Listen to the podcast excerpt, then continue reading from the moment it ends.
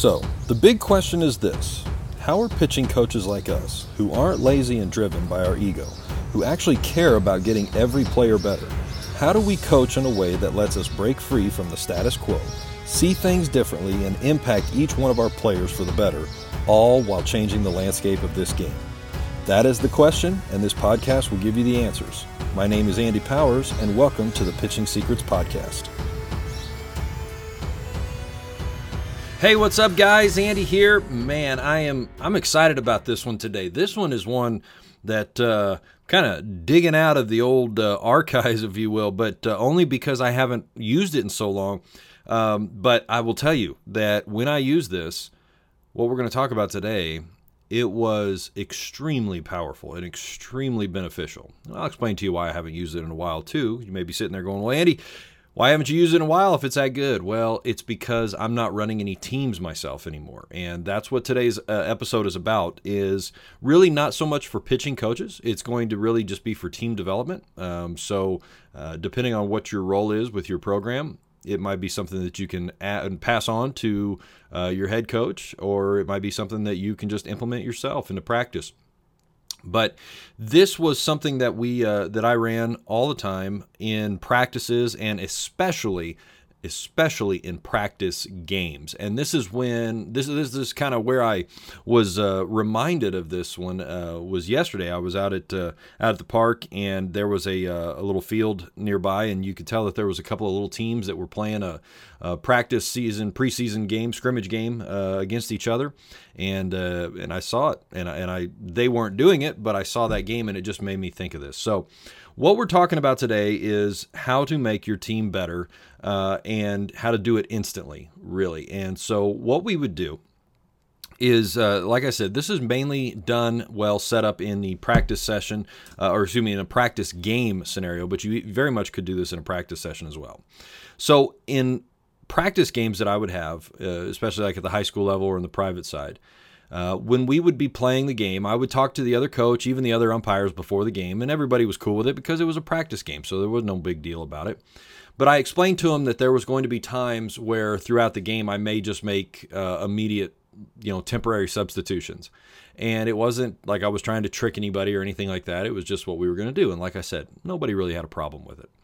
Uh, ever. And so what would happen is is that uh, you would make your lineup and depending on how deep you want to go, if you had certain defenses uh, lined up and, and offensive lineups by innings and everything, that was fine. You could absolutely go that deep. But the bottom line is, is that more than likely, no matter who was on the field, you still had some guys on the bench.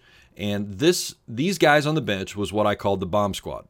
Now that was cool for a couple of things because for one, it kept them engaged. They had a role during the game immediately, and so they kept them paying attention. Secondly, though, is that any of those guys on the bomb squad had an opportunity to play in a position that they don't necessarily normally play, which was also going to be beneficial because it gave them more experiences and it gave you an opportunity potentially to even see if the kid could play in that position. But that was never the intent. The key was, and where I learned about the bomb squad was that a lot of times coaches, when they see a mistake happen during an inning, they will maybe write it down or they'll just say well i'm going to remember to talk about that after this half inning is over or maybe at the end of the game. Well the problem is is that a lot of other things usually happen in that half inning and by the time you get to the end of the game chances are you're probably not remembering it anyways and when the game is over you got to understand your players have unhooked. They're done for the day. So if you're going to sit there and you know run them down for the next 15 20 minutes telling them how they messed up they're not hearing you Okay. If you're going to have that talk with them, you need to have that talk with them the next day before practice starts. That's when they're mentally hooked up again and getting ready for the day. That's when you want to talk about that. But what I found to be the best was that we had our bomb squad. We fix it right then and there. So here's how it would work. Let's say you guys are on defense and a you know ball is hit uh, runner on first ball is hit to right field and the uh, runner for, at first is running from first all the way to third and the uh, uh, uh, right fielder overthrows the cutoff man. Okay. Well, that's an opportunity right then and there for you to try to fix it. So what happens is the first guy up in the line on the bomb squad, hey, go to right field. And you just pull the right fielder He knows what's going on. You're not pulling him all the way to the dugout. Pull him into foul territory right there on the line. Sit with him right then and there and talk to him. Tell him exactly what it is that he did to, compared to what it is that you want him to do. And then that may take two or three, four pitches. Who knows? But that you've got a guy in place so the game doesn't stop, it doesn't slow down. He's defending. That's part of our bomb squad. You sit there and you correct the mistake right then and there. And then when you have a break in the action in between pitches, the right fielder goes back onto right field. The guy from bomb squad comes off the field. He goes to the end of the line on bomb squad. Now, there are, and you could do that literally for every position on the field and for every scenario. And if you've got to pull two guys off, you know, because two guys made a mistake, the next two guys on the bomb squad, hey, go fill their positions. And those guys run off. They sprint off the field. You correct it right then and there wait for a break in the action, and then they go right back out and uh, refill their positions. And then later on in the game, the guys on bomb squad mix in as regular defensive players, and guys who are on the field come off, and they're the new bomb squad guys. Now, there is an exception to the bomb squad, and I think that you'll understand me, but there's even an exception to that. There are two positions on the field that you really can't do bomb squad with, and that is the catcher and that is the pitcher okay and especially the pitcher can't do bomb squad with pitcher that one you're just going to have to write down talk to him in between innings now you can do bomb squad with the catcher if you've got a situation where you want to go ahead and designate an alternative catcher on the sideline as your bomb squad guy. And if you do that, then you're going to be running that catcher in and pulling the catcher out, but you better do, do it quick because that guy's already going to be geared up and he's going to be ready to go.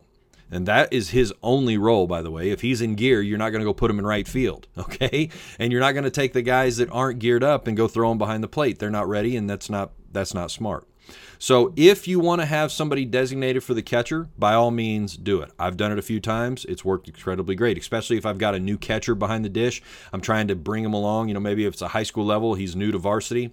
I'm trying to bring him along and teaching him some things absolutely something that you can do. Uh, or you can just rotate guys out. It's up to you. Otherwise, if you're not going to do that, then every other position on the field is fair game except for the pitcher and the catcher. You're not going to rotate those guys out. But everybody else becomes bomb squad eligible. And watch what happens when you start to do it. Guys will understand. They're going to know they made a mistake. And sometimes they're not going to know make a mistake or made a mistake, and that happens too. And they come off and they're like, I don't know why you're pulling me or, or taking me off the field.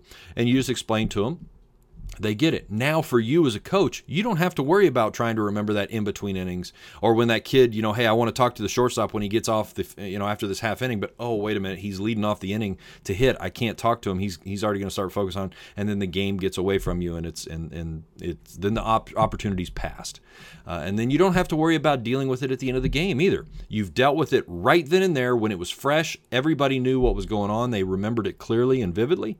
You address it here's what we want, how we want it corrected, go back out and keep playing. So there's no punishment. It's just your opportunity to fix it. And it is incredibly powerful. Now, you can do this in a practice setting if you want, but what I would do if I were you if you're the head coach, then I would have somebody else, one of your other coaches, doing the practice plays. And then all that happens is is that when something happens, you just pull that defender over to you.